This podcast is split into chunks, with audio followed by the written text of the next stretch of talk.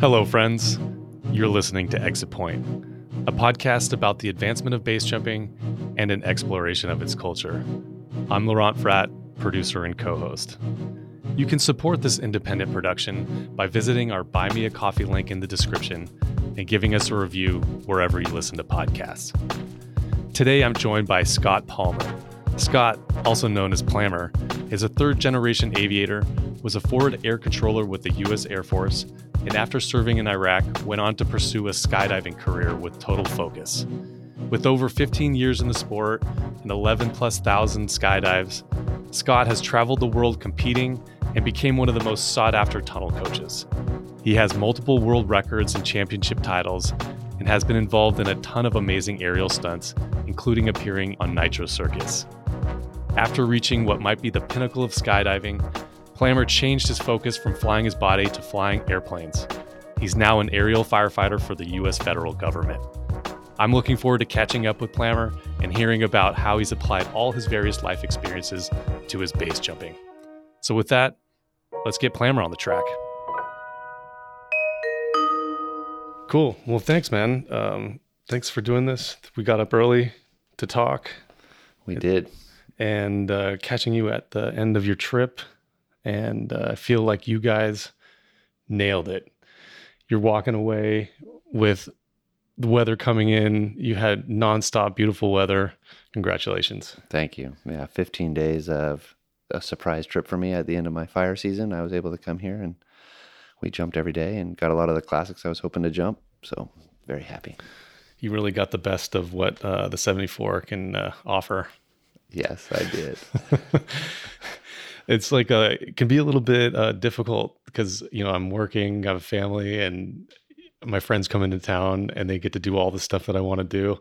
And uh, so, thanks for making me jealous. Yeah, you're welcome. I felt a little bit bad. Like I, I understand your pain. You know, I've been working all summer long while my friends are out having fun, and it hurts. It hurts when you're at work. So I tried not to rub it in too much while I was raging in your town. What um you're working as a firefighter, uh, aviation firefighting, as I think is what you call it, right? Yes, it's aerial firefighting, and I hate to use the term that I'm a firefighter because it, I think it does a disservice to the gentlemen on the ground or the and the women on the ground. Uh, but we we do assist the wildland firefighting crews on the ground. So I fly an airplane called a Air Tractor 802, which was modified from a crop dusting airplane. Uh, it was put on floats that were made for a twin otter that they cut off the back third of the uh, floats. So we can now fly down to the lake or a river and scoop up 800 gallons of water and then take it to a fire and drop it on the fire. And we operate in flights of two to four, upwards to six or eight aircraft. So we can really put a lot of water on fire really quickly. Wow. That's got to be super intense. I mean, first, just being a pilot in general, it can have some a lot of intensity to it. And then you scooping water the dynamics of a fire operation the comms must be in, insane. The, the, i think that's the hardest part for people coming so to do my specific job in aerial firefighting you have to be a crop duster prior. And in crop dusting we don't talk on the radio very often. But because i was former military and a former jtac or forward air controller i'm used to talking on the radio quite a lot and then my father, who taught me how to fly, was a former fighter pilot and air traffic controller. So he just like drilled in discipline of how to talk on the radio. So for me, that was a super easy transition. But yeah, I mean, we're monitoring four radios all the time and sometimes six radios. So you have to set up your radios in a way in which each radio has a different volume. So you have like a crescendo of volume. So you know which person's talking to you on which radio. And then having the ability to one, fly a plane in a low level environment in changing weather conditions and wind conditions. And so, yeah, I guess it's intense, but again, for me, it it, it wasn't a uh, more intense than anything I'd ever done before. Again, coming from a former military and being deployed to Iraq, and then wingsuit base jumping and skydiving and high level aerial cinematography and things like that. It was just kind of par for the course for me, and it's uh, it's it's exactly what I should be doing. I shouldn't be flying a, a, a 747 with a 300 people in the back. That's for sure. That's not for me. When you got into uh, flying uh, airplanes, did you know that this is the direction that you wanted to go, or did it sort of appear as you were progressing?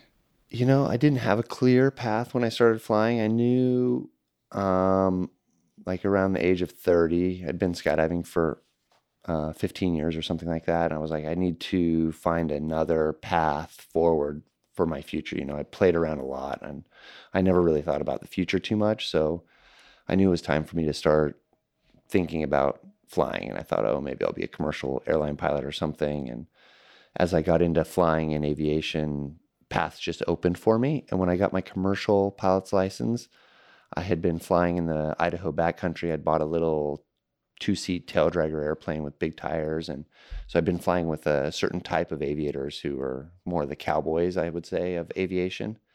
And through this group of guys, I met people who are crop dusting. And I was like, well, that's that's what I want to get into. That's like the wild west of aviation. And so I started crop dusting. And my first season as a crop duster, I saw the fire boss come into the air. The, the fire boss is the airplane I fly now. It came into the airfield I was crop dusting out of, and I was like, "What is that?" I'd never even seen it before. I was like, "Ah, that's what I want to do." And all the crop dusters were like, "No, you don't want to do that. It's too much radio work. You don't get to fly as much." But I was like, "No, I I think that mission's more in line with who I am." So it took three years of crop dusting to get all the minimum requirements in and meet the people I needed to meet to be able to get the job that I have now. Is crop dusting one of the most dangerous sections of aviation?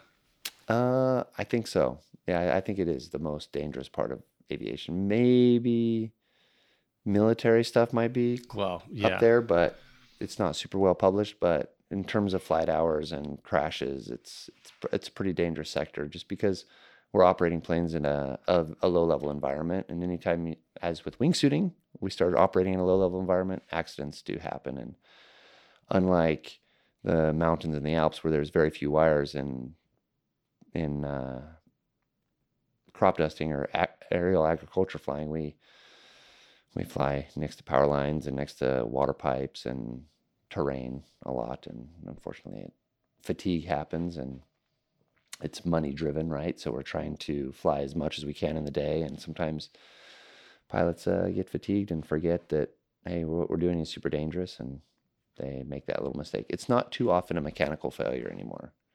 It's mostly pilot error. Reminds me of uh, our sport. Yeah.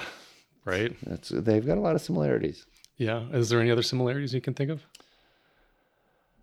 Oh yeah. I mean, being able to, to fly ahead of the airplane. This is, a, I think, a super important uh, thing that you have to be able to do in, in aerial ag- agriculture and aerial firefighting is you have to be really far ahead of the airplane. Just like wingsuit proximity flying, you need to be not thinking about what's what's just here, but you need to be thinking much further down the line. Like in we call them passes in crop dusting, where we're not flying on that pass. We're not looking at that pass. We're flying at the next pass or even the pass after that. We're planning for that one while we're currently flying. So it's not so much the same with the wingsuiting where you're thinking about the next jump, but I'm definitely thinking way further down the mountain than I am right now. Thinking in front of the aircraft. That's uh, that's interesting. Is that something like a theory, a theory or a theoretical practice, um, or things that you go over and like the education side of of uh, your um, training? Yeah. So fly, being ahead of the airplane, that's a common theme from when you're a, a private pilot all the way up until you're a, a everyday commercial line pilot.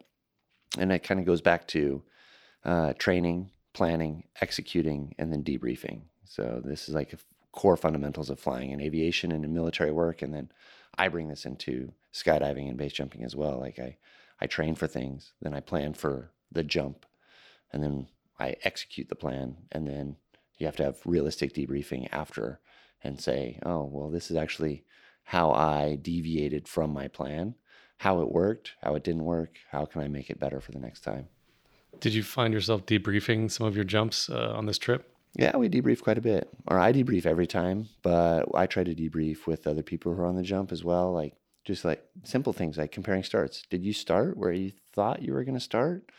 And then like uh, no i didn't and then somebody else says no i didn't either and i oh well that's interesting because we all thought the conditions were going to be positive but it turns out the conditions were probably more neutral so. That just helps like ingrain uh, maybe the sensations that you had at the exit point and then the reality of the performance that you had during it and then um, tying those together maybe helps you to have a different sight picture the next time you're up there. Mm-hmm, is that sort of like the intention behind it? Yeah. yeah that's interesting. Um, what about other elements of the flight that you like to debrief besides the start Uh, I really like to pre-brief the line that we're going to fly, talk about the potential hazards that are there, you know, and and have an idea of the line that you're going to fly, and and then sometimes that doesn't.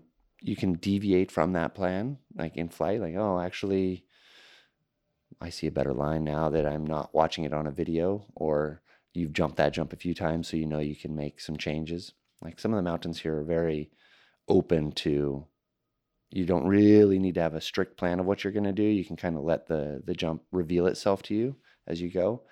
But then I like to debrief that how that line actually went, where what were my key points that I I picked up while in flight, and can I use those again? For example, on uh, Grand Chavalard, we jumped there. I jumped previously from a different exit point, so I kind of knew the second half of the line that I wanted to fly.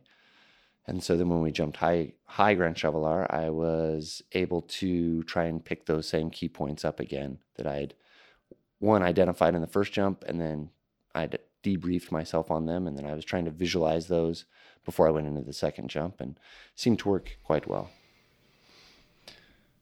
Yeah, are you maybe we can deviate a little bit more because of the amount of landing areas all over the place, right? Like we can get a little bit lazy in the Alps. There's just green fields everywhere. Yes. Grand Chavalard might not be a great example because of all the, you know, the vineyards, but um yeah, there's still plenty of landing areas. Yeah, and there's plenty of altitude to go play over here for a second and then still have that ultimate thought of where am I going to land and what is the wind doing? So can I make it to a good place to deploy my parachute?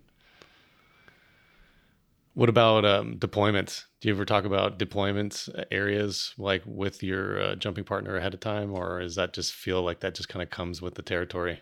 I think sometimes, yeah. I mean, we talk about it, especially if the wind is up in the landing area, or we know that like we're jumping into a valley that has a pretty strong valley flow. I like to remind myself and then who- whoever else is jumping with me that hey, we really need to commute to a good pull zone. Like, don't be pulling downwind of the the landing area. And then sometimes you just think, oh, this is common sense, but instead of just thinking this is common sense, it's better just to voice these concerns or voice your opinion on the exit point or on the hike up.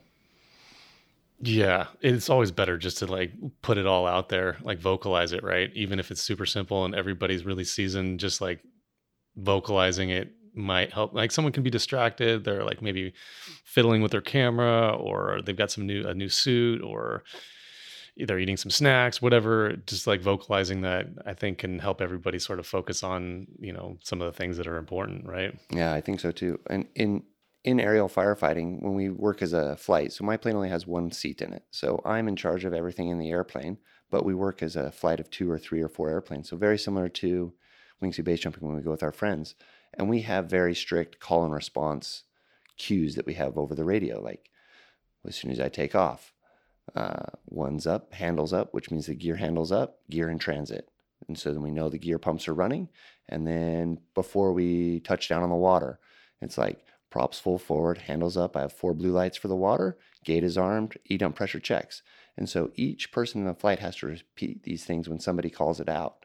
And it's not, and it, we, we've already done it in our own personal checklist, but we say it out loud just to reinforce that. And then, man, it could save you one day. Like, oh, you you go through the oh, I have four blue lights for the water, but you don't actually look and see if you have four blue lights because if you don't have four blue lights, you're to crash as soon as you hit the water.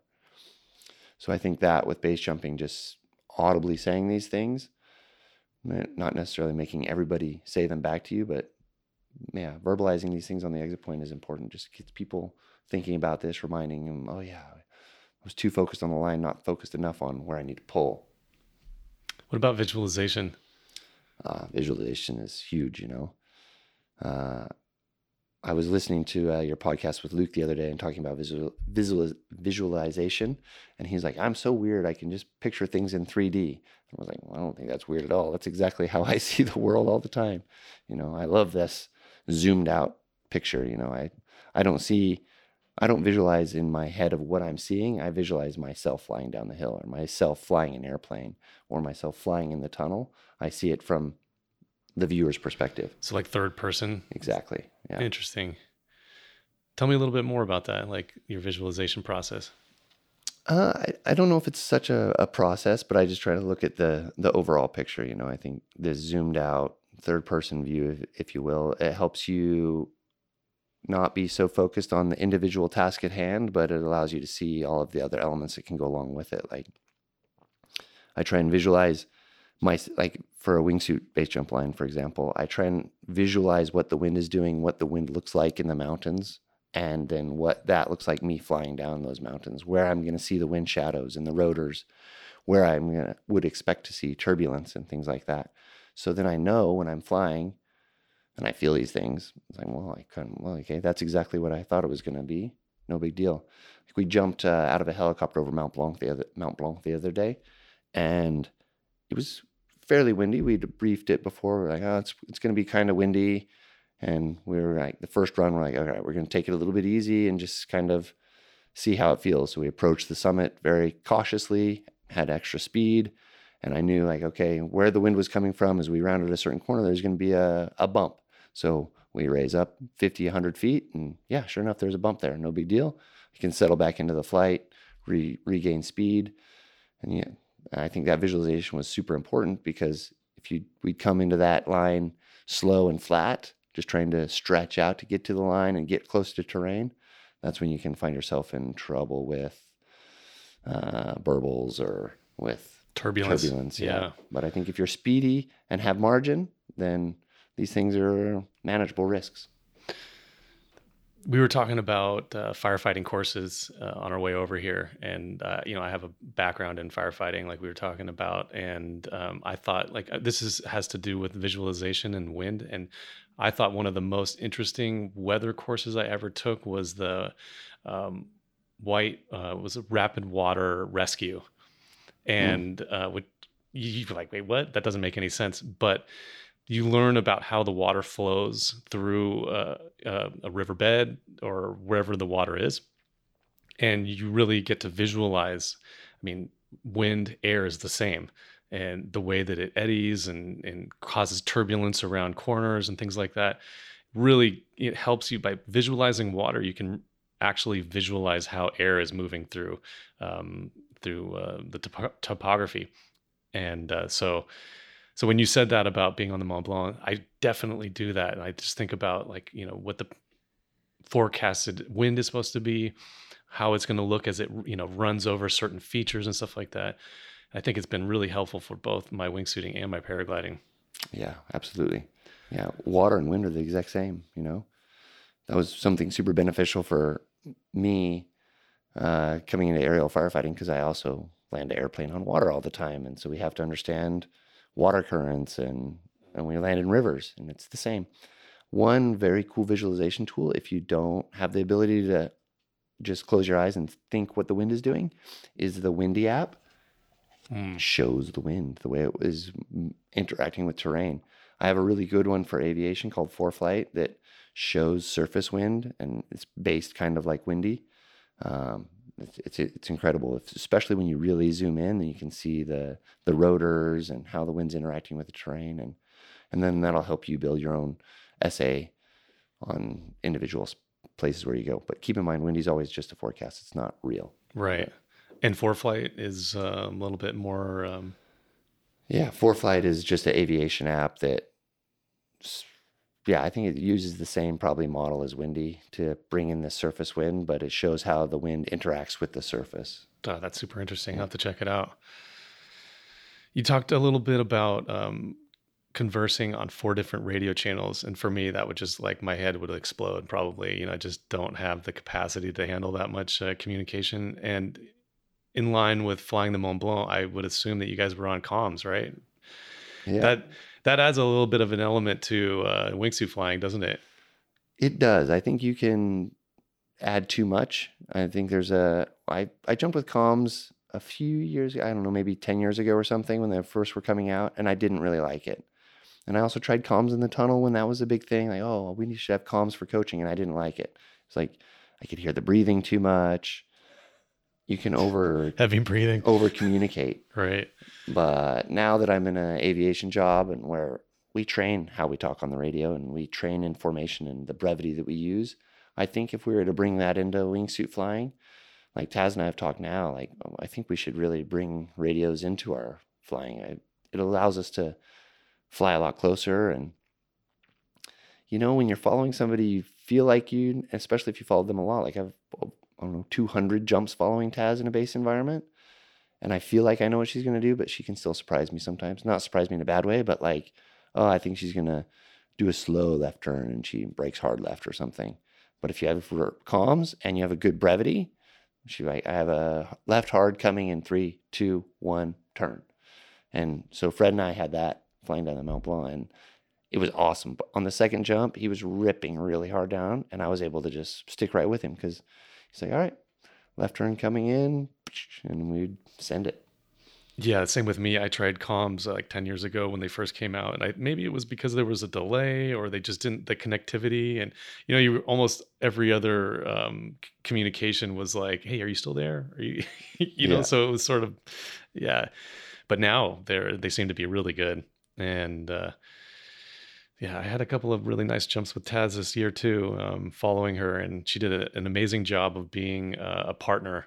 And uh, we talked a lot about that afterwards, our own little version of debriefing, and um, it just really helped emphasize the fact that uh, filming and uh, flying together is really uh, like a partnership. It's like a team sport. Hundred percent. Because uh, you know sometimes people will I don't know, maybe we'll want to get the very best start they can, or like they have a hard time um, maybe modulating their start. Um, but um, you know, you I weigh close to 90 kilos, and uh, you know, Taz is really good, and she's a lot lighter than me. Has a big suit. Uh, she has great start performance. I'm not going to be able to capture her start unless she works with me a little bit. You know, relaxing and not just trying to get the maximum performance out of her start. Uh, what are some of the other things? Because you've done a lot of really cool projects and uh, you've done a lot of filming um, how do you like to work with people when you're working behind the camera? Uh, so the pre-brief is number one. It's most important that the performer understands that you're a team and if they want to be on camera then they have to work with you. Like you no matter what you can always outrun me right? Because i'm going to step off just after you. I'm not going to step off in the same configuration as you because we're two human beings. We have different weight and things like that. So we have to work together, bar none. And that's hard for the performer, right? A lot of times they get, if you're like me, you know, I have performance anxiety. I want my configuration to look really good when I'm flying. I don't want to look crappy. So I don't want to go slow, but you have to go slow ish. And then slower, sl- yeah. Slower, especially on the start. And then then build into it don't just go ham. Like it doesn't matter who you are, you can outrun me. Trust me. if, yeah. you, if you go, you're gonna you're gonna leave me. Um, yeah, and then having an accurate picture of what you want to accomplish with the shot, I think that's important. And it, I don't need it doesn't need to be super super detailed down to like the minute. Oh, I'm going to turn exactly 45 degrees this way. I'm going to push 10 degrees this way. It's just like we have an overall picture of what we're trying to accomplish with the shot, and then we're both working together and understanding that we might not get it on the first one or the second one or the third one, but we're just working towards this goal, overall goal of this one shot. Yeah, having an idea of what you want to accomplish is a good idea. Another part of your background, um, you have a huge experience in tunnel flying. You were an instructor for um, how many years? Uh, I guess I was I don't know. I'd have to actually like put okay. a little bit of math to it, but uh-huh. I, I, instructed like working for the wind tunnel as the safety guy. I started in like 2005 and I worked for two or three years full time as a tunnel instructor between Skydive Arizona, or I mean, Skyventure Arizona, and then iFly Ogden, and then Paraclete XP. And then I got to a level where I didn't want to be the guy standing in the door watching first timers fly or other people coach. I just wanted to be the one coaching. I wanted to be the boss in the tunnel when I was in there. So I just left being an instructor and just became a full time coach. And then I did that for um, 10 years or something, 15 years of just solid coaching all the time. And it was super exciting time as I started in Skyventure, Arizona, which was the first wall to wall high speed wind tunnel. And I think that was a big pivoting point for indoor skydiving when we could actually fly with free fly suits that we used in the sky and fly head down and then slowly progress into what's now called tunnel dynamic or things like that, which is just basically invented by tunnel instructors playing around in the tunnel. And so I got to see the birth of that, and then that become a competition, and then it become an FAI sanctioned competition, and tunnels go from four or five tunnels in the world where I knew every tunnel flyer in the world to now there's 150 or something tunnels around the world, maybe more, and there's kids who are flying at a higher level than I ever thought people could even fly at. Now it's it's pretty incredible. Wow, so you've really seen it um, bud into a, a, whole new sport. Yeah. Uh, I was uh, when I was doing a lot of tunnel flying, a lot. When I was doing some tunnel flying, um, people were sort of surprised that I was interested in tunnel flying because I'm a wingsuiter. And while I like to free fly, uh, I don't have a lot of experience and didn't really have an, a ton of intention to like, you know, do lots of free flying. But I immediately connected with how good it would help me in general of, of just flying through the air with a wingsuit on or not.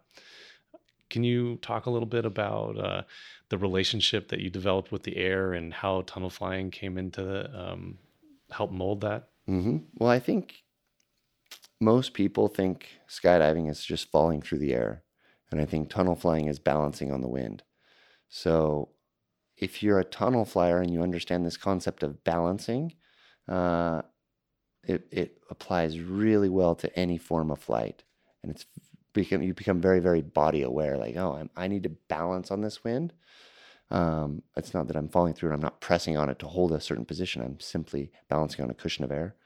Um, and then for me, there is only belly flying and back flying. And if you believe this, then this correlates directly to wingsuiting as well, because in wingsuiting, we only have belly and back flying. And so then the concepts just very easily transition from flying without a suit to with a suit. I think that's why I was able to pick up wingsuit flying so fast. And I mean, not so fast. I mean, I've been doing wingsuiting since the Birdman GTI days, so quite quite a while. I mean, I'm a little old now. It seems like it was really fast to me, but I guess it's been quite a few years. Um, but I think if you can relax in the wind, in the wind tunnel, and understand to feel and to balance, then then you can learn to transition between the two, and then it becomes just an easy transition to taking that balancing feeling to the sky, and um, then you're able to fly a wingsuit the same way and have that same presence of the body while you're flying your wingsuit. And I think it makes you a, a much better pilot faster. That you, we you mentioned something last night when we were having dinner about how you weren't thinking about your suit or your position. You were just thinking about getting the shot um, while you were following somebody, and uh, that just makes me think like, oh yeah, okay. So it's as long as you're not having to think about what you're doing, you're really in a good position to um, just perform at a really high level, right? Because every time you like overthink something, your awareness is reduced and you're sort of stuck in the process. But when you don't even have to think about, or you have to spend a lot of you know mental space perfecting your position or your configuration, it gives you a lot more um, brain power to to focus on other things. Exactly. I think it's not that I don't think about my configuration, but I'm a lot because of through the experience and the the level I'm at now, I'm able to yeah, not devote as much mental capacity to that. I can think more about the shot or I can think more about what I think the group of skydivers in front of me is about to do and how I can frame that better. And then I can also think about what my toes are doing really quickly and like, oh, my right foot feels like it's a little messed up. I need to do this to increase my speed or something. Do you have um well let's I mean going back to that, I remember like uh, one of the Red Bull Aces you did really well. Um maybe you did really well in all of them. I, I don't remember, but there was one in particular where you did the second well. uh, session I did pretty good. Yeah, yeah. that was uh, well, good times, huh? Um, so just i mean i'm just put throwing that out there that you know maybe you're not a competitive uh, competition flyer but uh, you really know how to fly with really good performance is there a, a, mental checklist or is there like a process that you go through um, while in air to um, to work on performance? You know, I don't know my performance that well. I, I jump with the FlySight quite a lot in base, the base environment, uh, just mostly to understand the start arc and things like this. So I don't jump them in the skydiving world. So I don't actually know how well my performance is. I do know I don't feel like I'm I'm behind too much. Um, I don't necessarily have a mental checklist, but it's comes down to airspeed, and airspeed is we understand that in wingsuiting just through the sound of how fast you're going. You know, the configuration. All I try to almost always keep my configuration the same. I don't push too hard with the shoulders or anything like that. I try and just make the suit as tight as it should be in a flat position. You know, don't I don't roll the shoulders down or push the arms down anymore. And maybe that's a technique that makes people go faster in competition. I don't really know. Uh, I think it's just stretch the suit as tight as you can get it, and then understand pitch control. Um, yeah, I mean, like we can't like I don't want you to understate your performance because I mean maybe you're not checking FlySight all the time, but you're flying with some of the best pilots in the world, so uh, you got to keep up. If you're keeping up, you're you're flying fast. Yeah, and uh, lucky for me, I jump my home drops on the skydive Kapowsin, and we like to fly fast there, so I feel like I stay on the edge. You know, I go away for a few months and I come back and I'm like, ooh, everybody's flying fast again. Okay, step it up. Order your suit tight. I'm really interested in this uh, mental capacity thing. Um, so like maybe we can um, we can uh, sit on this topic just for a little bit longer. Um, the in your aviation space, your career, do you ever come into these moments where it's like, oh man, there's a lot of things going down. I need to like reduce uh, the mental load that I have to deal with here. Or are there any moments that you can think of where you're in your airplane and going like, okay, well, let's like cut down one one of the distractions or tell me yeah so load shedding right it's like simple like if the airplane is having a malfunction with the electrical system we need to shut off certain electrical things and same thing works with the brain. If you're having a overload with the brain you need to shut down non-critical things really quickly. And so yeah in wingsuiting like you, you can get too much you know going on and you just need to be able to quiet quiet the mind turn those things off. Yeah, I don't know exactly how I decide what needs to go away, but uh, yeah, turn off what's uh, not needed right away, right then. Like, not in all skydives, but in certain stunts and things like that, like flying with the Porter or flying with the Red Bull 182, and we're getting a shot, but I know we're like tracking like way off the airport or off the designated demo area or whatever, and it's like I could stress about that. I could leave the formation. I could try to get everybody else's attention. Hey, we're not, or I could just like, yeah, whatever. We'll we'll deal with it. No, I'm not saying everybody should just like go off and do their own demo somewhere in an unknown landing area, but that's the sort of thing like that could that could distract me from the job at hand. And I know that I have enough bandwidth that I can turn that off and deal with the consequence of turning that off later.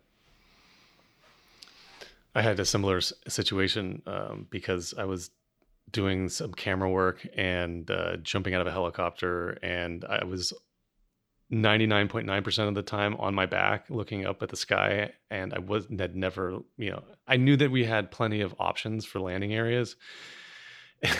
And so i just sort of like waited till i turned over to to figure out where i was going uh, trusting obviously the the lead. Uh, but um, yeah it was like uh, same thing uh, same example. Like i was like okay i should probably realize where we're going. I know kind of the idea of which direction we're going but uh put it out of my mind focused on getting the shot and uh, it worked out okay landed yeah. off but like not by far and it was safe another example of that it might be when you have line twists right it's really easy for um, uh, or an emergency of any sort it's really easy like uh, i have 10,000 things i need to do right now and like start freaking out and lose the order in which things need to be done. Like with line twists, you need to fix where the parachute's flying right away, especially in base jumping, especially if we pull close to something. Like, yeah, you can unzip your arms or twist the risers and get the right line twist down. But first and foremost, turn everything else off and point the parachute in the correct direction and then deal with it. It's like, not necessarily, I haven't forgotten about all those other things, but I just need to prioritize certain things, you know? That's a great example. You um you had a military career before you got involved with skydiving and tunnel flying. And um, can you tell me a little bit about that? I wouldn't call it a, a, career. I was in the military for six years, so I would do a disservice to the men and women who've served like 20 years and call themselves career veterans. But I was in the military for six years, and it happened to be during 2001 and 9 11, and then the invasion of Iraq and Afghanistan. So I was in the special operations community. I was a tactical air control party or a joint terminal air controller controlling airstrikes. So I maneuvered with an army team and we I would if we came to a high value target or came troops in contact that with something bigger than just a somebody shooting an AK-47 back at us, then we'd call in the big boys and have the A-10s come in or the F-18, something like that. And in 2003, I deployed to Iraq when we initially invaded Iraq and went through that stuff. And then uh, shortly after that, I was like, hey, I think skydiving as a civilian would be a pretty good job versus this job. So I got out of the military and been running ever since. There's a couple of branches that do that uh, forward uh, combat controlling. Or uh, were you in the um, in the Air Force, or were you in the Army? Or so I was in the Air Force, and for the most part, generally only the Air Force controls airstrikes. Uh, some Navy SEALs can go through the JTAC school, some Rangers, some CAT guys, but and so um, yeah, not to do a disservice on any of those guys, but those guys have a different job and they're just a little bit into the air traffic or the combat controller, um, forward air controlling, close air support job, where TACP that's that's their main job is close air support. Okay, so they're dabblers, and you were that was your main gig, right? And so then we dabbled in CQB or maneuvering with them. So definitely not on any levels of those special operators on that sort of thing, but our specialty was close air support. Okay.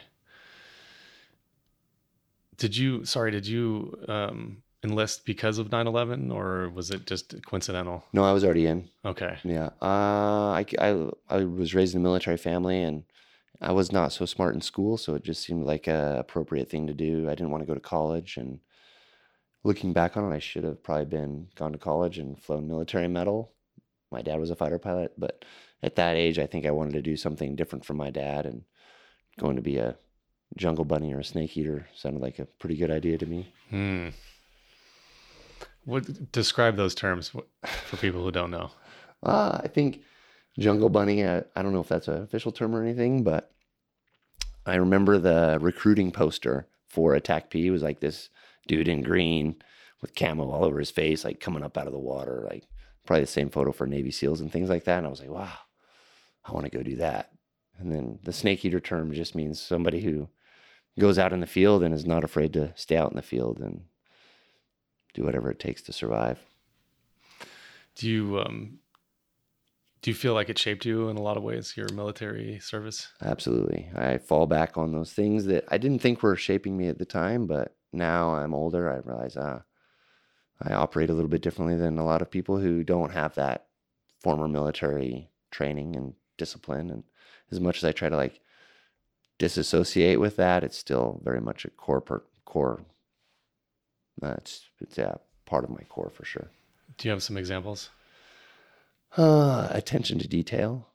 Um, yeah, eh, the integrity that comes with just being responsible for yourself and responsible for your teammates and being true to that. Um, uh, a, a strong work ethic and a strong want to work hard until the job is done.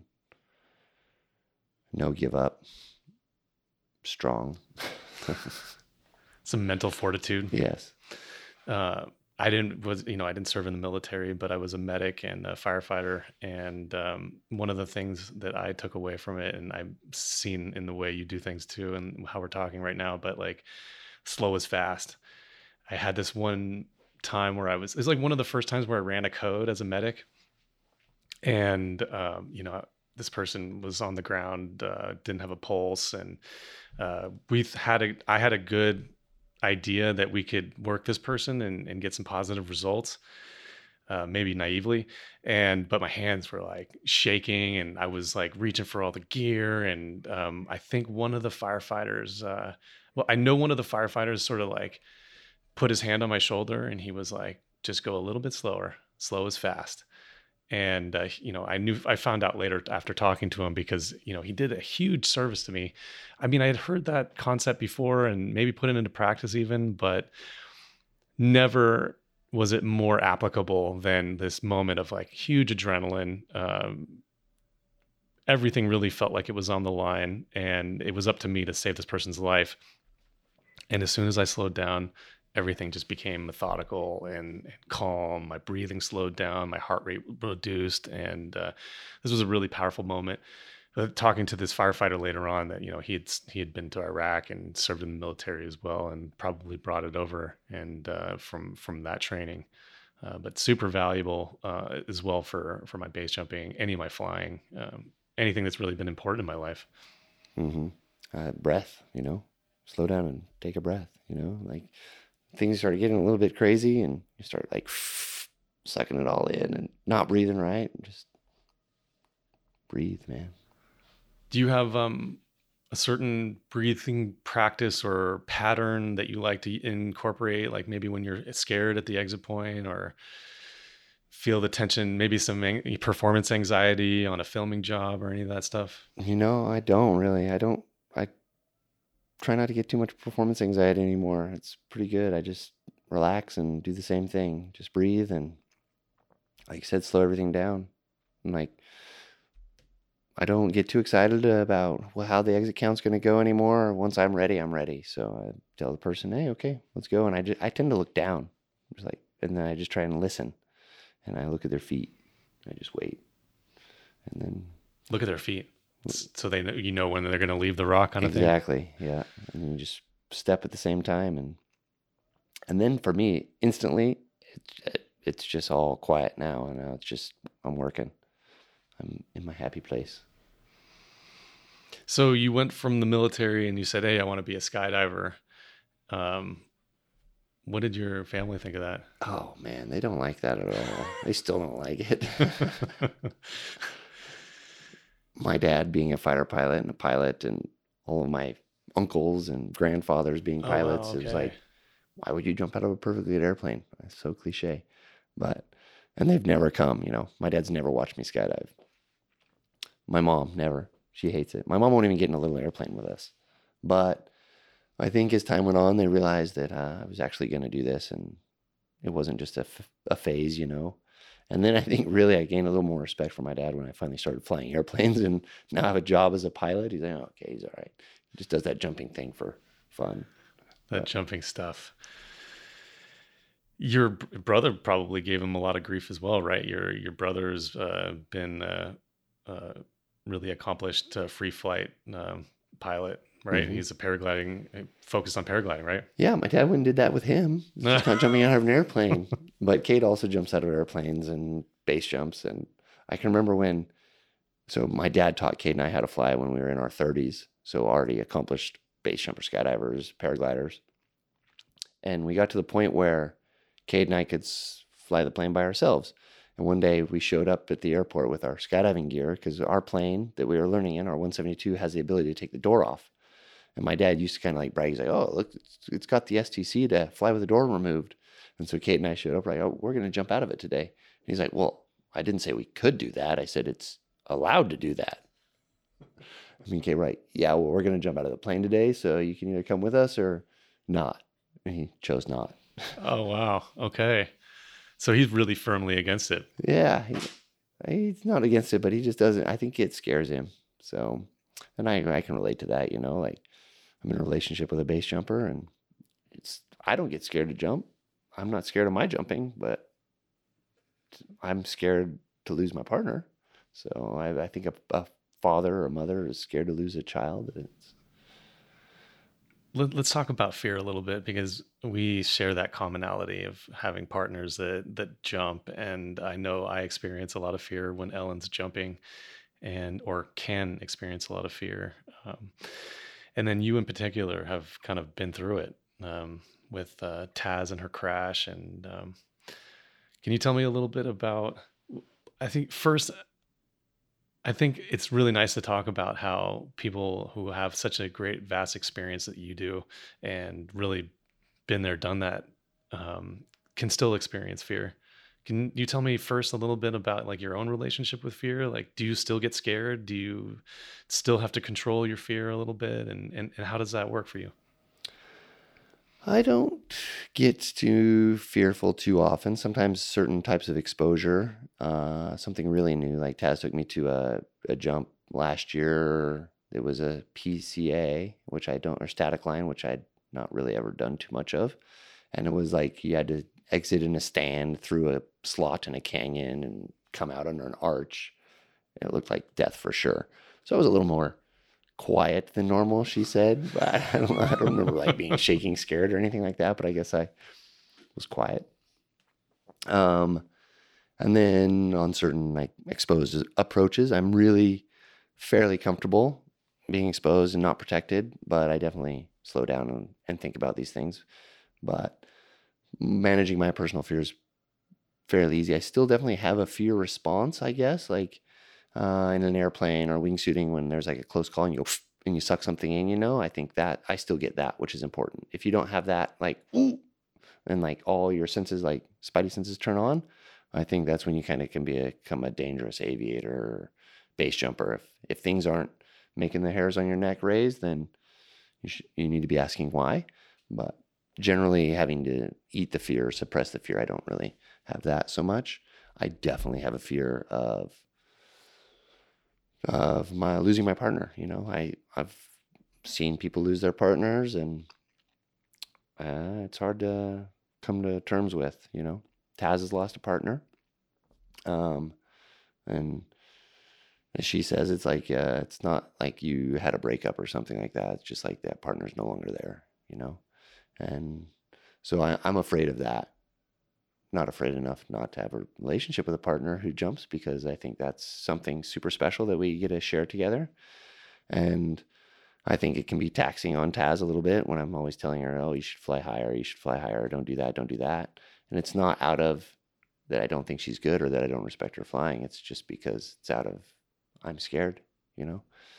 Um, and it's something that I have to manage. Um, and I think I'm doing an okay job at it uh, it's better when I'm here and jumping with her. Like when I'm at work and she's jumping and I know she's going on a solo or something, I just sit in stress, which I'm kind of a stress case to begin with. So, wow, you are. You could have fooled me. Yeah, I, I'm a silent stressor. Mm.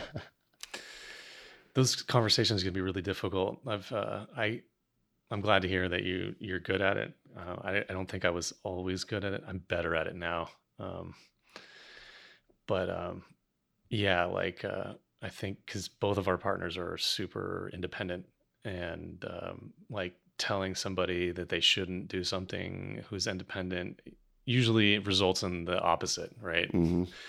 And so um, it was a big learning process for me of just like, um, I think just being honest that I was scared, you know, like uh, I maybe questioned something that she wanted to do or questioned her approach to it, or maybe I didn't think that she had enough training or something like that. And uh, I know now, like instead of just being like kind of criticizing, it's more of like, hey, this is what's going on with me. Like I have a knot in my stomach. You know, I didn't hear from you. Um, and actually, even recently too. I mean, as we're talking about Taz, is like uh, Ellen always calls me when she lands and then it was like a little bit later and then taz called me and i was just like my stomach just ugh, i could feel my heart in my throat my stomach was like in knots and then i picked up the phone and i was waiting for the tone of voice you know on on the other end and uh, highly stressful moment. Yeah. And uh, yeah whew, doesn't feel good but um yeah, I mean, what I was getting to was that uh, just like having that trust and then just being a little bit more vulnerable to just saying, hey, look, you know, I'm putting my guard down here. This is making me feel uncomfortable. This is what happens. And then I think when I was able to just say, like, hey, look, I'm scared and I'm nervous, you know, she was able to oh, okay, well, I'll do whatever I can to like make you feel better. Like, you know, when I, I'll let you know when we get to the exit point. And so like, I know that sh- my moments of stress are reduced, right? It's like usually like five or 10 minute period. You know, I know she's at the exit point. I know that she's going to be landing soon, that kind of thing. Did you go through a process as well of like maybe uh, making some mistakes and, uh, uh, yeah. I mean, I'm still going through the process and having to I don't want to take away from somebody else's fun and enjoyment, and I want everybody to be safe. But I also understand what we do is risky, you know. And and just on this trip, you know, I was like, "Hey, fly higher." I'm giving her a hard time, like, "You should fly higher. You should fly higher." And then she looks at my video. She's like, "Well, you're not flying higher." I'm like, "Well, I think I am, but maybe maybe in perception I'm not, and maybe that's me being defensive now." And so I just need to it's it's just out of fear, you know. I don't want to. I've been through the situation where I didn't get the phone call, but I well, helicopter landed and somebody told me my girlfriend had just gone in, and that wasn't the greatest feeling, you know. Uh, I think, but then, sorry, wait. You said you got a phone call that she had gone in. No, I didn't get a phone call. I got somebody told me in my face, like in a helicopter, because so, we were on a. Sorry, please tell the story. Uh, so yeah, Taz, we were in a helicopter doing heli lines. I jumped out with somebody else on a different heli line and landed in a different landing area. The helicopter then stayed at altitude and took them to a different line. And then the helicopter took longer to come back to me than I thought it would. And when it landed, it was not in the exact way I thought it was going to come in. And so when I got in the helicopter, the pilot looked back at me and said, Taz just went in. Uh, we need to go recover her. And so I was like, oh, okay, that's not not ideal, but I'd kind of prepared myself for it, as you probably should if you have a loved one in base jumping. That there's going to be a moment, a, a, potential moment when this happens, uh, whether you're there or you get the phone call. That, so I didn't like freak out or lose my mind or anything like that. Just my training kicked in. I was like, well, all right, let's let's go see what happens luckily for me, uh, within about five minutes of trying to get there, we got a phone call from the first person who arrived to her and said that she was conscious. And I was like, okay, well, that's a, a good start, but obviously not out of the, the thick of it yet. so then, yeah, went and landed the helicopter on the ridgeline and had to descend down to her. And I got to her and, you know. Were you treading through snow? Was it uh, difficult? Uh to access? Yeah, so she was about 150 meters from the ridgeline uh, at 12,000 feet in snow, and I was not wearing equipment for that job, so it was a, a semi treacherous. I had to take my time. I didn't want to have an incident within an incident, uh, so it took the time to get down to her. And then once I was there, uh, she was semi conscious, not super lucid, but I knew we weren't like critical. I mean, it was critical. We we knew we couldn't rescue her, and we needed to call in with our own what we had there, we needed to call in heli rescue, and that took about 40 minutes. And so through that process, I was just trying to, I was nervous and scared, but just trying to remain positive and strong for Taz. And uh, can you uh, describe? Because we'd had a podcast episode where we talked with Taz, and she mm-hmm. gave in a lot of detail on the accident. But can you uh, recap it a little bit for maybe somebody who hasn't heard it? he like the exact cause what what happened yeah so the helicopter was flying parallel with uh, uh, a ridge line uh, towards a peak and they were the intended line to fly was on line of flight further ahead at the peak. Uh, it was a strong headwind. The helicopter was not in the position for the exit. It may have been in position that they jumped previously but not for that day. It's too strong of a headwind. The pilot gave them the go ahead to climb out, uh, and the leader of the jump climbed out. Uh, he realized the helicopter wasn't in the best position, so he instructed the helicopter pilot to continue to fly forward. Um, at the same time, the helicopter started to fly forward. It started to descend a little bit, making the lead jumper a little bit more nervous that he was running out of time instead of like you have all the time in the world. I won't debrief that exactly, but so he felt pressured to jump early. So he waited as long as he could, then the pressure overcame and decided to jump.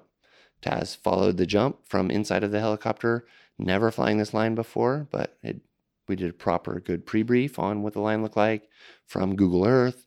She had good SA on what the line should look like. So they jump out. So she was on his right, high, high and right. Um, the lead jumper realized immediately upon jumping out of the helicopter that he was not going to make the line. So as they were flying up this ridge line to their left, he made an immediate left hand turn to the left to go over the ridge line and fly out into open air. Um, Taz didn't know this, they don't have comms on. Uh, so all she knows is she was following somebody and then she went through their wake because he had turned left 90 degrees. Uh, she falls through his wake and she went immediately into skydiver mode.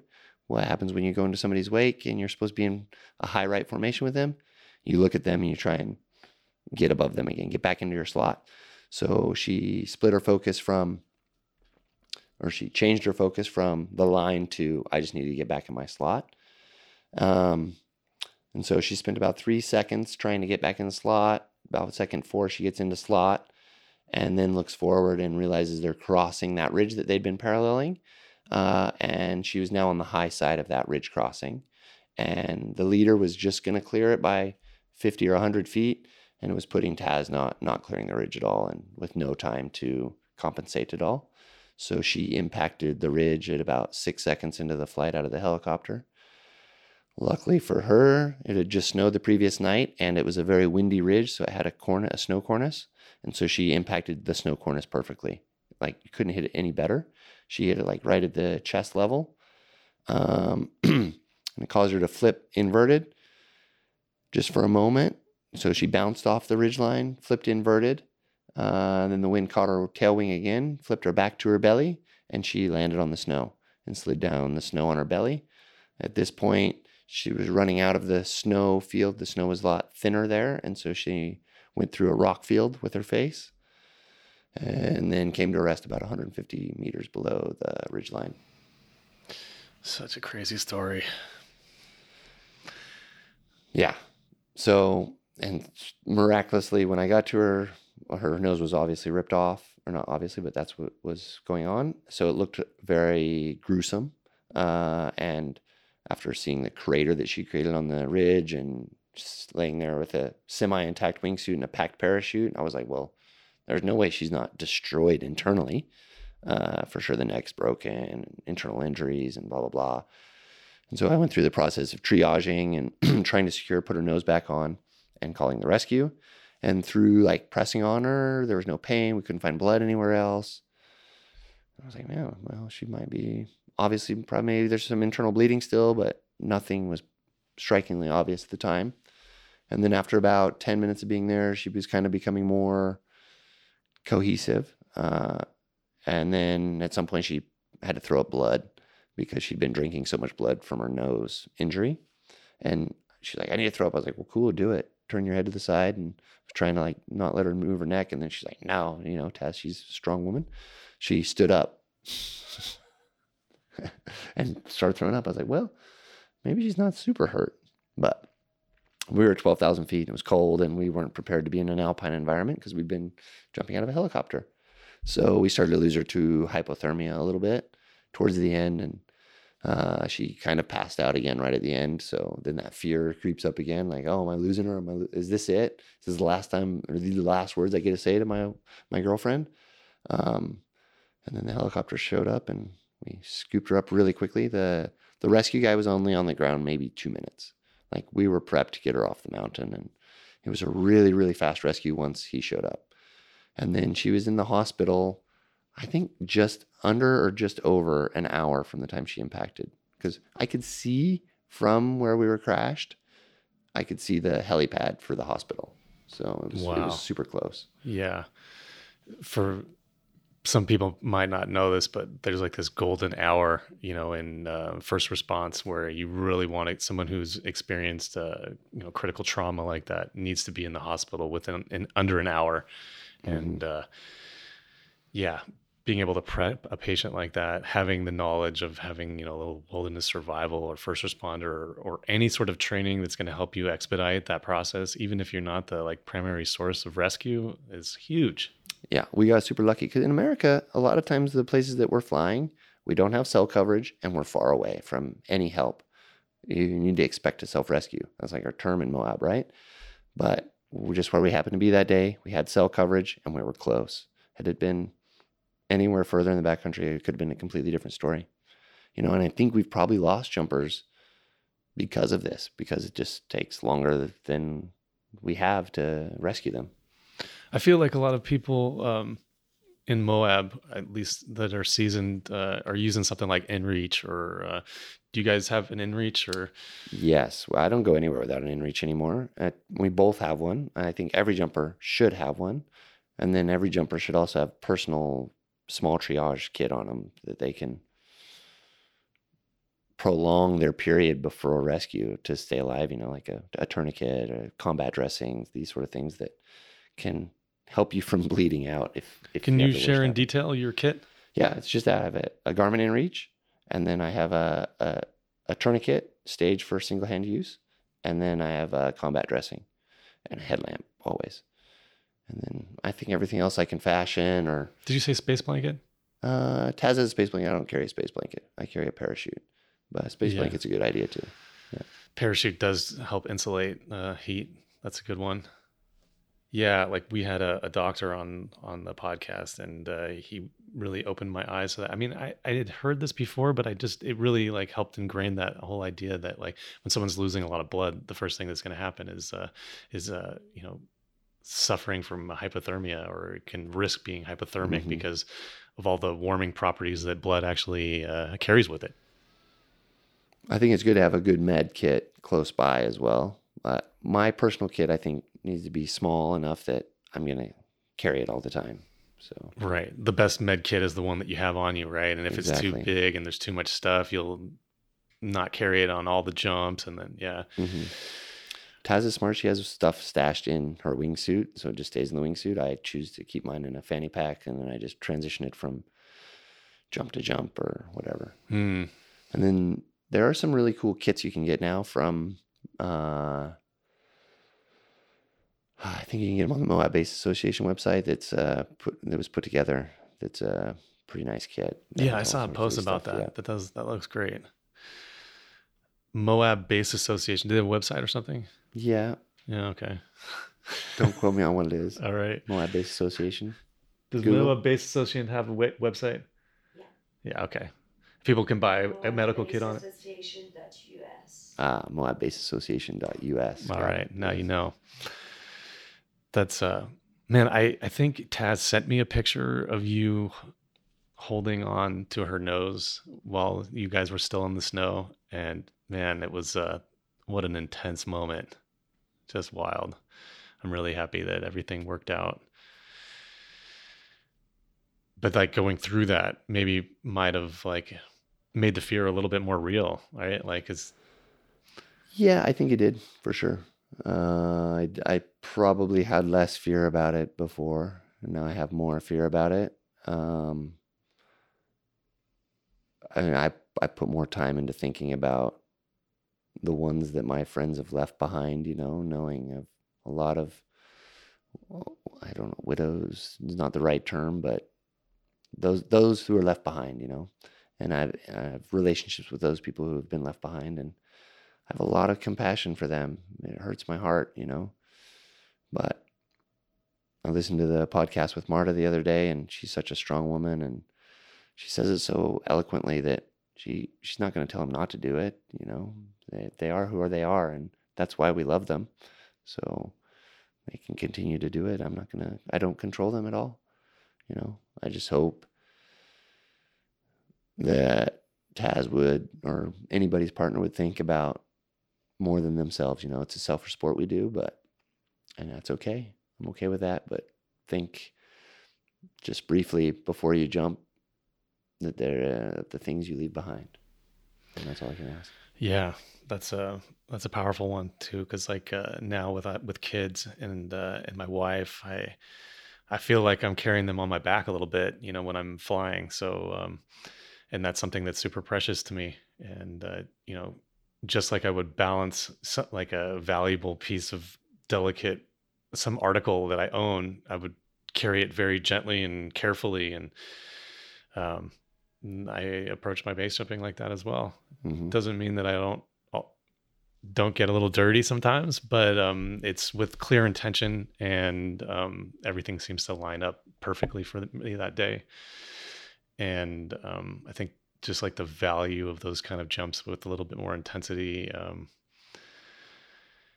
I don't take it lightly like I think before, uh, you know, when it was just so much repetition and base jumping was really like the main focus in my life, it was just like uh, it was just an accepted thing that like, hey, like I'm running at an eleven or a nine or whatever, you know, just day in and day out, and that's just how it went. And now it's like, mm, I'm gonna just hold it at about a general six, you know, and then those special moments I'll like peak out a little bit.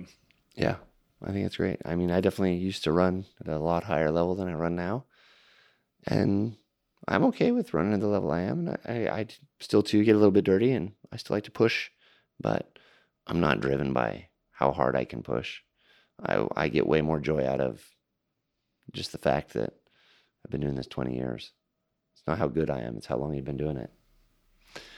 That that's something that I think. Um, I mean, you've been involved for 20 years. You've seen a lot of people come and go. Uh, most, I mean, the average base uh, career, for lack of a better term, is like five years, right? like yeah. gets thrown around pretty obvious. And um, one of the things is like people. I mean, it, it, takes a lot of, you know, we've sacrificed a lot. It doesn't feel like a sacrifice because we're having a great time, but there's a lot of things that we miss out on because we're focused on our sport. And I think that that's like one aspect of it, but I think that there's also this aspect of sort of people lose the sort of um, satisfaction because it can't always be at 11 you know you can't always get the same sort of um, new and variable experiences that come with like jumping new exits flying a little bit closer. Am i explaining this clearly? Yeah i think people should change their debriefs. As silly as it sounds like think about all the positive things that would not like, oh, I could have been closer. I wasn't fast enough, blah, blah, blah. Like, no, but think about all the good things. I mean, we got to go on a cool hike in a beautiful place with beautiful friends, and I got to jump too. Whether or not I flew the coolest line or whatnot, but appreciate all of the other things, and I think you'll find more joy in everything. Try not to be negative. Yeah. It's just yeah. a simple choice. I think there's something about the way that we're wired as um, you know action adventure athletes that like we want to like continue to get that new and and varied experience. And um, so you've have you had those challenges yourself of like uh you know like I'm not getting the same sort of stoke out of when I was going hard or maybe you haven't. Yeah I, I talked to Carson about this a little bit too because Carson says Carson Klein, one of my best friends, who's also like 25 years of base jumping now. So he's a pro, right? He's yeah. been doing a long time. Really good wingsuit pilot, base jumper, pilot in general. Everything. He's like, I don't know if I'm driven to to do it anymore. I was like, well, you don't have to do it anymore then. And he's like, and you also don't have to be driven for the same reasons. Like you're not driven to go fly super low, but you just still enjoy just to go to a skydive off of a cliff. You know, that's totally okay too. Like my drives to do it have changed. You know, I'm not that hungry, have to go proximity fly, but I really enjoy filming people jump off. I really enjoy spending the time in the mountains with my girlfriend jumping. Like, would I jump if it had just been me that day? Man, I might not have. I might have gone run my mountain bike or I might have gone for a run in the mountains. But because Taz wants to do it and I want to do it together, I think that that's my drive. And that's okay too.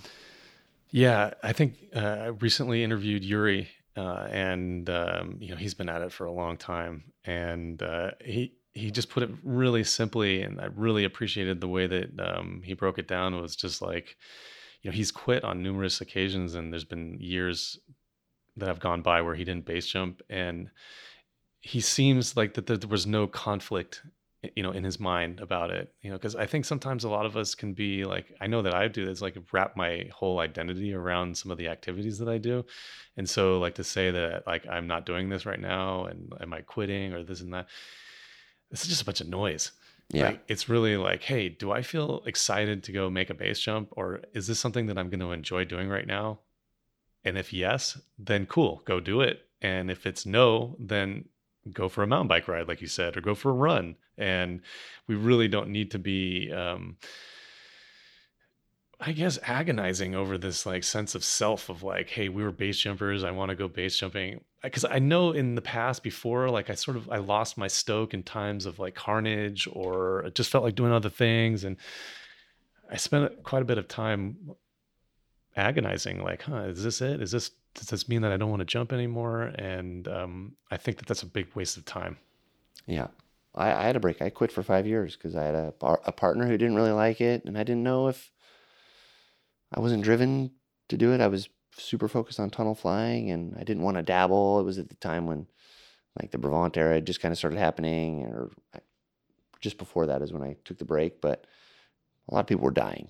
I was like, maybe I shouldn't just be dabbling in that sport, and was busy doing other things. And I was like, I, it wasn't like a conscious thought I'm quitting. I just took a break, you know, and then um, then I had a thought one day. I was like, I think I I need to jump again. So I just got called back to it and haven't quit haven't quit again.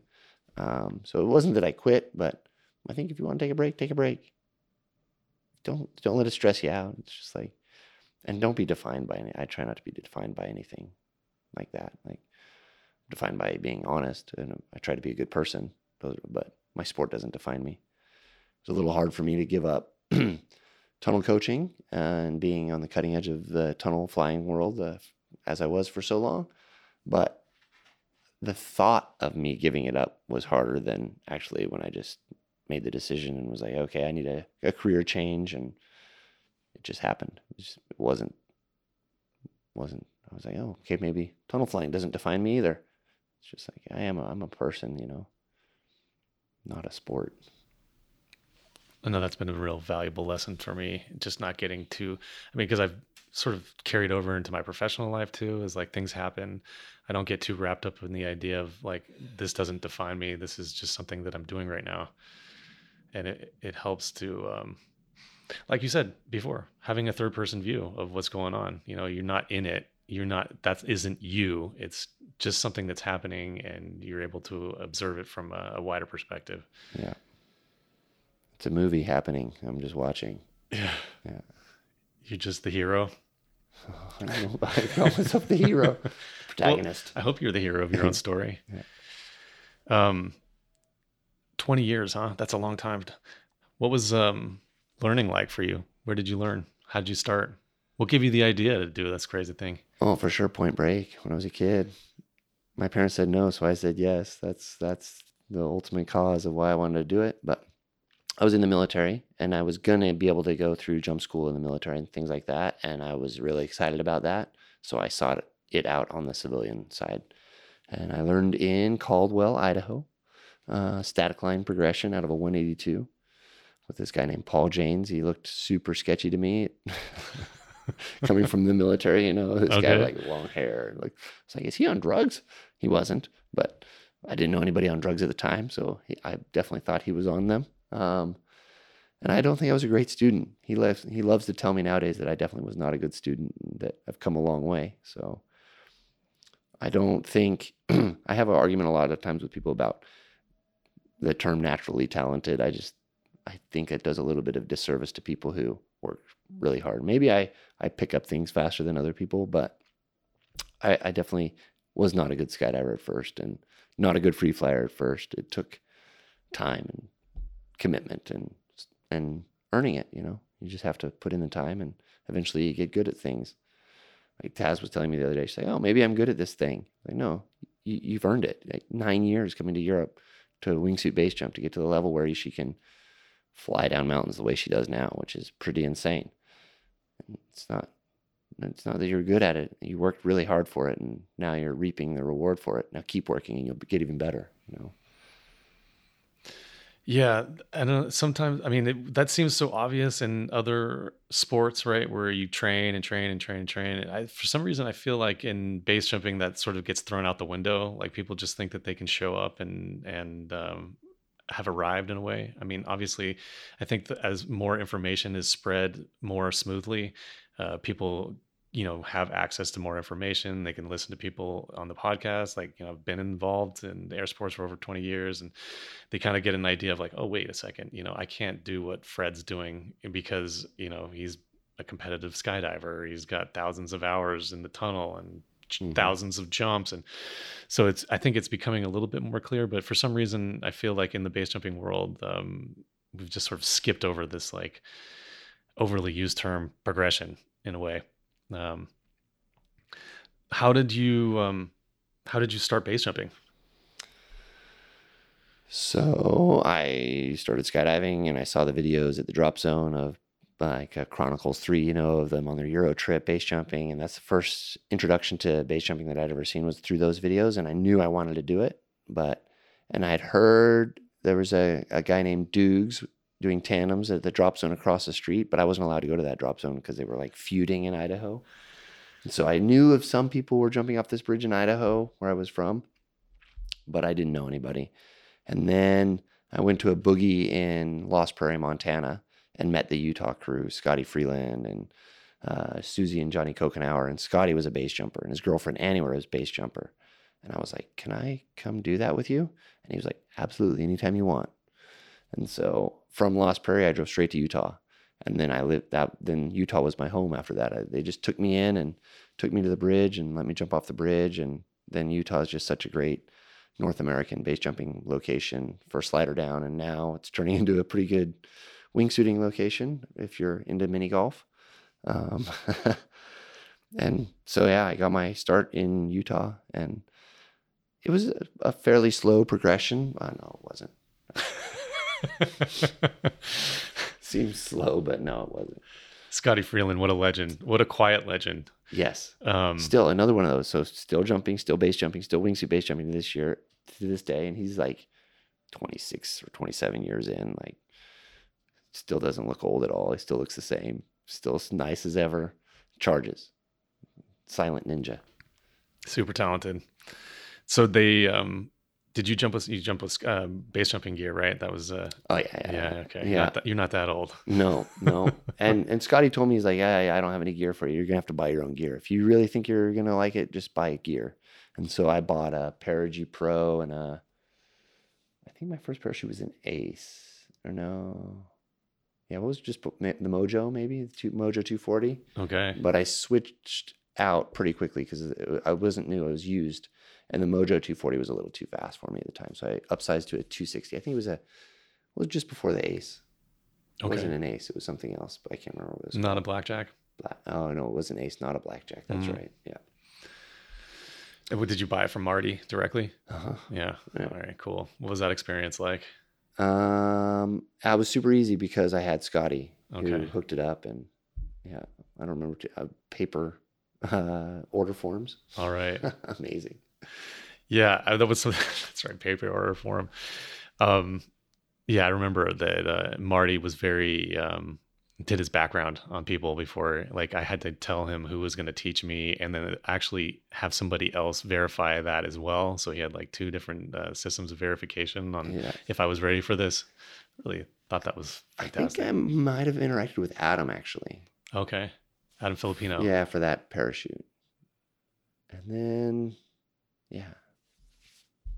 And so, yeah, just jumped around Utah and did all the little cliffs around there. And then they took us, we went on a Norway trip the first year. Oh wow. So I had like Great. 40 or 50 jumps or something. And then we went to Kjerag and did the same amount of jumps in two weeks. It was awesome. Tell me, do you remember like your first jump in Norway? Like that was your first terminal cliff, right? Yeah. Yeah. It was. Tell me a little bit about that that first terminal cliff.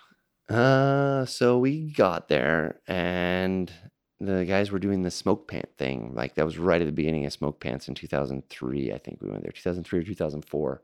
And so we're like, oh, well, we have rain pants. We should do the same thing. So I mean, we're all burning smoke holes in our rain pants for my first terminal jump, you know, because don't jump slick and just try it like that. Like, no, that's the new thing. Do that. And so we I jumped exit seven or something the first time ever, and I can just remember taking I don't know ten seconds or maybe a little less, and thinking it was just the coolest thing in the whole world. Like landing on that golf course surrounded by rocks, it was just so nice. Not it's not a real golf course, but looks like one. Yeah. The old PC 101 on the side of the helmet.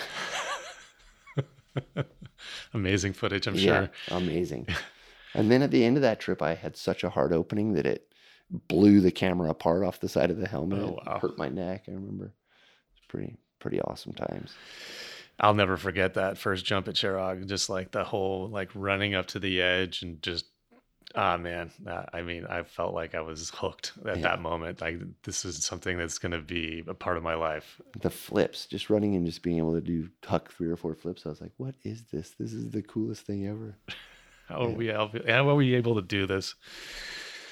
Speaking of camera flying and hard openings, like uh, you've jumped some pretty big cameras, right? Like you have a red. Um, Yes. um, tell Some me, film cameras. It's uh yeah. So, like, uh, what do you do for neck health? Like, what do you do for? Uh, do you have any tips or things that you think about when you're jumping wingsuits specifically To never look up. Always During look- opening, or- Yeah. okay. Yeah. Always like take what you got. One, have a good parachute that you know is going to work for the most part. And if I jump the big camera like the red or something like that, then I wear a neck brace. I have a like you know neck diaper, Okay, a racing collar or something like that.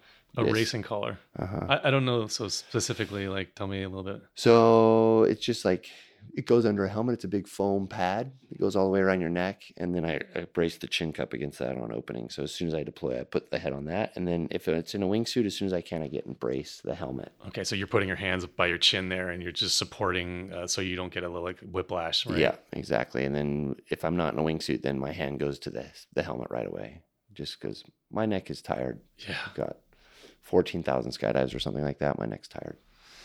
Yeah. You got a long neck too, like me, and I think that we're like more susceptible to whiplash with a longer neck. Yeah. And for a long time, I liked, especially in base jumping. I, I mean, I wanted the parachute to stand me up and tell me that skydiving is over or base jumping is over. Now, as I get older, I'm like, maybe I shouldn't have been priming for hard openings all the time. But now I just pull a little higher and have a little slower opening. Yeah. Also, with like uh, what Will and Matt were saying about tension knots and all the research they did around that, it seems like a slower opening may be beneficial to us in a variety of different Yeah. reasons, right? Easier on our body, easier on our gear, and could reduce like the chances of tension knots. Yeah. Have you had any tension knots? Nope. Yeah. Sorry to ask that question like that, right? And don't jinx ourselves, but um, Mhm. I haven't had one yet either it, that I know of. Yeah. I think about them sometimes. And I saw one happen uh, to Pat Walker, and he did a 270. I was like, man, that's a aggressive turn to land. Like as soon as he pulled, it was in Moab, so you don't have a whole lot of time. But it, I guess it was a tension knot, and he cleared it, and then was able to land. So it's something I think about. It's something I hope I react to correctly when it does happen, or I can do something to mitigate the the problem. But I've had a lot of tension knots and tandems, but I don't think that counts. No, it doesn't count necessarily, but it gives you some experience of clearing them, right? Or did you just cut them away immediately? Uh, you always try, but yeah. a lot of times with tandems, the lines are so old, there's just no coming back from them. If they're there, cut away. Yeah. But I think the paragliding training helps a little bit. Like we don't have a stabilo line in wingsuit or in parachutes, but I uh, pull on the outside tips, try and get the tips clear, snap the risers, just fight until the end. You know, my dad taught me when he was flying, if, if you end up having to crash an airplane, you better still be pulling on the stick and pressing the rudder pedals when the dust settles. So, I mean, just don't, don't give up, you know, you just have to continue to fly, fly, fly, fly. Yeah. Paragliding was uh, real helpful for me as far as just like uh, understanding my wing in general, um, the, the parachute that is, maybe even my wingsuit too, but um, doing a couple of SIVs were really helpful. You did a really good course with Francois, right? No, all my SIV stuff came through Chris Santacroce. Oh, okay, cool. Yeah. Stayed on the American side. Mhm. All right. Yeah, those SIVs, I feel like that should just be a part of uh, base preparation. It's like, I mean, sure, it's a really huge wing. It's really powerful. Maybe not the same sort of uh, dynamics, but um, just working on all of those, um, you know, simulating all those uh, incidents are Mhm. so helpful. Weight shifts, things like that we don't have that really in base jumping and skydiving. I mean, there's some people that are incorporating that in their their training repertoire, but like, uh, you know, we we talk Matt Blank particularly is like loves to talk about how um, you know we should always be training on our jumps and jumping our base jumping gear, and you know, even with the epicene, like just practice those stalls and practice those spins and yeah, I think the cross training is super good too. Like we can talk about weight shift, we can talk about how stalls and dynamic things work, but if you didn't do them in paragliding, it doesn't exactly work the same. Like you can train it, but it doesn't feel the same. In paragliding, you really feel what weight shift does. And you can really understand the, the dynamics of that wing. So if you learn that, then you take it to a dumb parachute and it makes more sense. And well, you don't get that same feedback from the weight shift. You understand that, oh, I need to weight shift a certain way to help t- torsion the harness so I don't get spun into line twists, or I can turn myself into line twists if I want by torsioning the harness a certain way. So, cross train. Yeah. Do more things. Don't just get stuck doing one thing. Ah, it's so much yeah. fun too. I've had so much fun with paragliding lately. Like, um, I didn't do a ton this year, but I had one of my best cross country flights ever. And uh, man, I just feel so lucky to be able to do this stuff. And it, the my funny thing is, is that like, if I go out for a day, it's you know like, and usually you know paragliding days and base jumping days are you know good weather, right? And so like I never want to like miss out. so like it's like a little bit of a risk to go paragliding on a big cross country flight because if I bomb out too early, then it's like, fuck, you know, I, I could have been mm-hmm. jumping, could have been having a good time with friends hiking in the mountains. And instead, like I'm 20 minutes later, I'm on the ground. But um, yeah, I'm just, I need to be a little bit more, um, yeah, I guess not as hungry so that I can uh, continue to progress in, in my paragliding. So what do you what's what's next for you? Or do you have um, some goals around your your jumping? Um, do you want to continue the way it's going? Is there something that you want to do? Where, where do you see yourself uh, and your jumping going in the future? My goal with jumping is probably just to remain a have a healthy relationship with jumping, not let it run me, not me run it. Just be happy doing what I'm doing. Um, I always like cool filming projects, so I'm fortunate enough to be connected enough with uh, the Red Bull American team that I get to go film them when they have cool ideas. So I hope I get to do more of that and then continue just the, the aviation career and then maybe in the future have a house here in Chamonix or somewhere close by. That'd be really nice. Uh, it'd be great to have you guys here sometimes. What about um, alpinism? I you bought some new boots. Yes, you got a bit of a taste. I don't know already. if you know this or not, but I'm pretty much an alpine pro now. I've done one alpine jump. As uh, Rudy says, I, I, walked a little bit silly with my crampons. He's like, I, I, watched you walk for an hour. I couldn't tell exactly what was going wrong, but it, it wasn't right. but yeah, that's something I really want to do more of. I think I'm really drawn into that. Even though the the flights might not be the coolest flights ever, but I like the whole mission of having all the gear and hard to access places that not very many people get access, and then combining that with base jumping. Sweet. It's amazing, isn't it? Yeah. What is it about how earning it? It's make the harder it is to earn it, this like the sweeter it is. Yeah, it? absolutely, absolutely. I think earlier on in my career, I liked the heli hikes way better, or the easy gondola access things, but now anymore, I just I want to earn all of it. I want to hike from where we land to the top. I mean, don't get me wrong, I still like some shuttles and things like that, but something about doing the whole process is special. And if it requires extra gear, ropes, crampons, ice axes, that's that's super cool. Yeah, you said that maybe the flights aren't as intense, or um, I don't know exactly remember the words you used, but it's true. Like when you have like a ice axe and crampons and big boots and all the stuff that goes with it, the ropes and everything like that. Like the lines might not be quite as you know um, cutting edge, intense, but the whole process of it, you know, is uh, is amazing. Yeah, it's amazing. I, I walked down from my base jump this year because the clouds weren't great, and the clouds might have got better, but I didn't even care. We walked, we walked all the way to the top. It was beautiful hike, and well, it's good enough. Let's just walk down. And I didn't even care. You know, it didn't eat me up or anything like that. I was just like, yeah, I like the whole experience. There's something to satisfaction, right? Um, I was having this conversation with Ellen just the other day of like, you know, we were both feeling really satisfied. You know, we have a bunch of friends who are in town and they're getting after it, and uh, some harder than others. And uh, I think it was just one day we were both like, "Meh, kind of want to like, you know, go hang out, go to the spa or something, and just chill." And we were both sort of like, huh, "We're getting old" or something like that. And Feels good.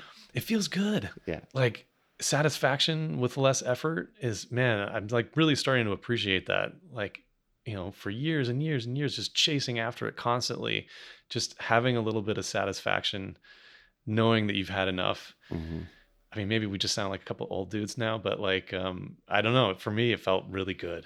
Man, it sounds like I that's was what a young guy for so long and so hungry to try and prove myself, and now I'm just so happy to be the old guy. yeah Pretty nice. I mean, that's kind of a message I like to share with some of the younger guys too, because it's like um, you kind of get lost in this idea of like, oh, no, more, more, more, more, more. And more yeah, sure, it's really good to be current and do more jumps when you're learning, and you know, there's a fine balance there of of, of gaining experience, but it's like um, it just keeps getting better and better too, right? It's just like more fun. The gear's better, the suits are better, uh, the knowledge base is better, and um, I think it's not being so such in a hurry to like get it done all the time. Um, I think you end up like jumping longer, like we have, right? Yeah, exactly. Don't be in a rush. There's a ton of other topics I'd love to cover with you. Your flight's taking off soon. We have to have you at the airport another half an hour, but yeah, man, my stress level's about to spike now. so- Yeah. So we got to wrap it up. okay. Um, but thanks so much for getting up early to do this, and uh, it's been a pleasure to see you. And thanks for sharing everything on the podcast. It was my pleasure. Thanks you guys for putting on this podcast. You and Matt have been doing a really great job, and it's been fun to listen to. I listen to it all the time, and keep it up, please. Thanks, man. Appreciate it.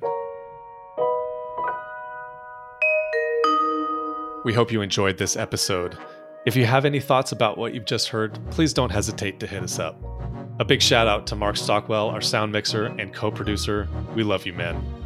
If you'd like to learn more about the podcast, please visit exitpointpodcast.com. See you on the next one.